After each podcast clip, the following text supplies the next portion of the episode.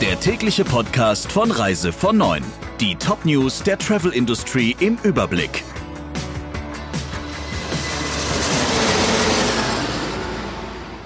Mein Name ist Ursula Lampe. Schönen guten Morgen.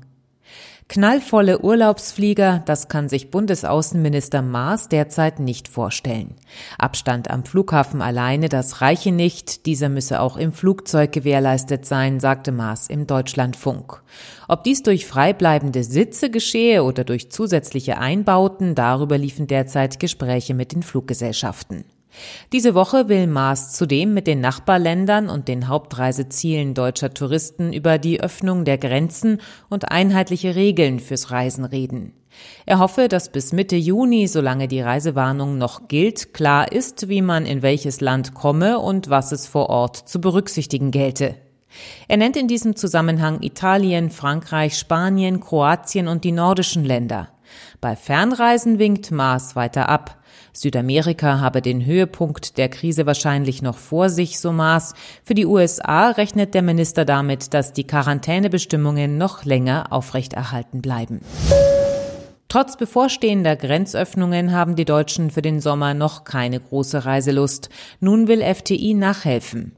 Wie FTI-Geschäftsführer Schiller ankündigte, hat FTI für den Reisezeitraum Mitte Juni bis Ende August die Anzahlung gestrichen. Der gesamte Reisepreis wird erst 14 Tage vor Abreise fällig. Bis zu diesem Zeitpunkt können die Urlauber außerdem kostenlos stornieren. Erleichterungen verspricht Schiller auch für den Herbst. Neue Buchungen für den Reisezeitraum 1. September bis 31. Oktober können bis 30 Tage vor Reisebeginn kostenlos storniert werden. Außerdem stellt FTI die Provisionszahlungen um. Für alle direkt in Kasso-Buchungen ab 1. Juni mit Reisezeitraum ab 1. September überweise FTI die Provision direkt nach dem Vertragsabschluss zu Schiller. Dies bedeutet mehr Sicherheit und bessere Liquidität für Reisebüros. Auch TUI und der Touristik haben ihre Stornobedingungen gelockert. Mit dieser Maßnahme hoffen die beiden Reiseveranstalter, die Buchungsblockade zu durchbrechen, weil sie den Kunden Flexibilität und Sicherheit gebe. Wer bis Ende Juni für den Reisezeitraum bis Ende Oktober 2021 bei TUI und der Touristik neu bucht, kann bis 14 Tage vor Abreise kostenlos zurücktreten, wobei TUI einige Reisen ausschließt. Erstattet werden stornierte Reisen bei der Touristik mit einem Gutschein. TUI kündigte an, Kunden das Geld zurückzuzahlen. TUI lockt zusätzlich mit 100 Euro Treuebonus für jede Neubuchung bis 30. Juni. Sun Promotions ist pleite. Der Anbieter sogenannter PEP-Reisen, also stark ermäßigter Urlaubsreisen für Reisebüro-Mitarbeiterinnen und Mitarbeiter, hat Insolvenz angemeldet. Sun Promotions wurde 1995 gegründet und bezeichnet sich als Deutschlands größter Spezialveranstalter für PEP-Reisen. In der Hochphase umfasste das Angebot täglich mehr als 500 Angebote aus aller Welt.